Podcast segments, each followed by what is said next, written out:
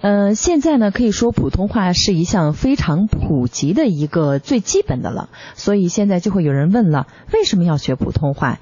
普通话为什么咱们要学好呢？因为普通话大家知道是我们国家的一个标准音，它呢是以北方话为基础方言的，也是典型的现代白话文著作为语法规范的现代汉民族共同语，也是我国的通用语言。在二零零一年一月一号起就已经实行了《中华人民共和国通用语言文字法》，明确规定了普通话就是中华人民共和国通话语言文字。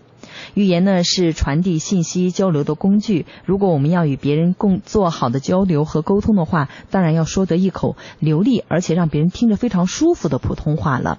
秦始皇在两千多年前就已经统一了中国，他当时是提出了书同文、车同轨、度量衡。其中书同文就是统一了文字，文字的规范当然也促进了民族共同语的发展。再加上我们国家的地域非常的宽广，不同的地域之间会有不同的方方言的区别，这个时候就需要我们用普通话来进行一个沟通和交流了。那么在这个学习的过程中，肯定呃基于我们从小的这个方言的习惯。普通话可能会有各式各样的问题，所以呢，在接下来的课程中呢，我们就要规范语言，把这个普通话练习的更加的规范，从而利于我们在社会中的一些生活中运用，以及大的方面来说，就是利于我们民族团结之间的交流。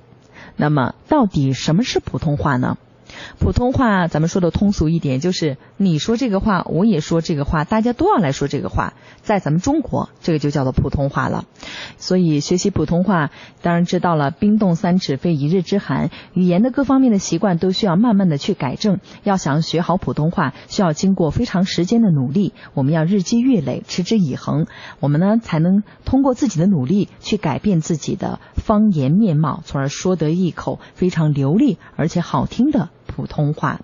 普通话它强调了语音、词汇和语法三个方面的标准。语音标准的把握呢，就是要掌握好普通话语音的基本知识了。再者呢，我们要学好汉语拼音方案。汉语拼音方案是目前推广普通话最有效的工具。再者呢，我们要积极的掌握和自觉的去利用语音对应的规律。再者就是苦练发音，经常去听，以及要有辨别音素、辨别变音的基本功，要有意识的去。去。多听多练，仔细的揣摩，然后刻意模仿。包括我自己在刚开始学普通话的时候，也有自己的偶像。偶像，任何一项我们要做的事情呢，当然最初都有一个模仿的对象。有条件的话，我们可以自己录音，多听一下，多揣摩一下自己发音的位置、方法，总结一下自己发音的特点，哪些地方发的不足，哪些地方找找准问题。在接下来的课程中，我们一起来练习，一起来改正。还有呢，我们要随时随地做一个有心人，包括我们在看电视呀、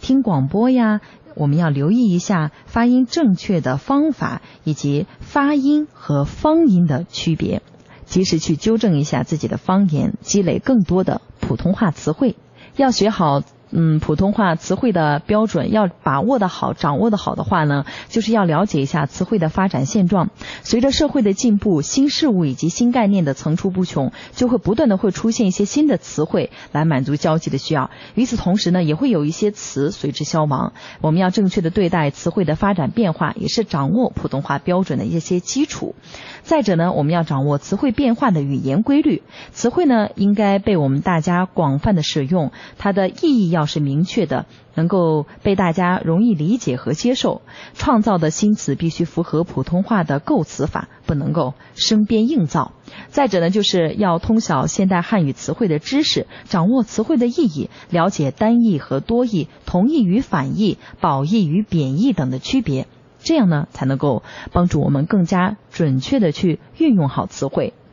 语法的标准呢，就是要了解到普通话的词、短语、句子、句群等语法单位了。词能够独立的运用，具有一定的语音、语义和语法功能。短语呢，按照一定的语法规则，它组合起来，既可以做成句子的成分，又可以加上语调来构成句子。句子呢，就是语言运用的一个最基本的单位了。我们能不能够完整的说出一句话？也是就能够完成一个简单的交际任务了啊。句群呢，就是在前后衔接的一组句子，让每一个语法单位构成的时候都有非常标准的规范。再者呢，要掌握好普通话语法上的一些基本的陈述关系、动作与客体之间的支配关系、修饰和被修饰的关系等，这样呢，才能够帮助我们正确的组织好单句和复句。再者呢，我们要多多的学习普通话运用过程中的一些语句合理顺去的这些连缀，多读多看典范的白话文著作，以及多读多看书，对我们学习普通话都有非常大的帮助了。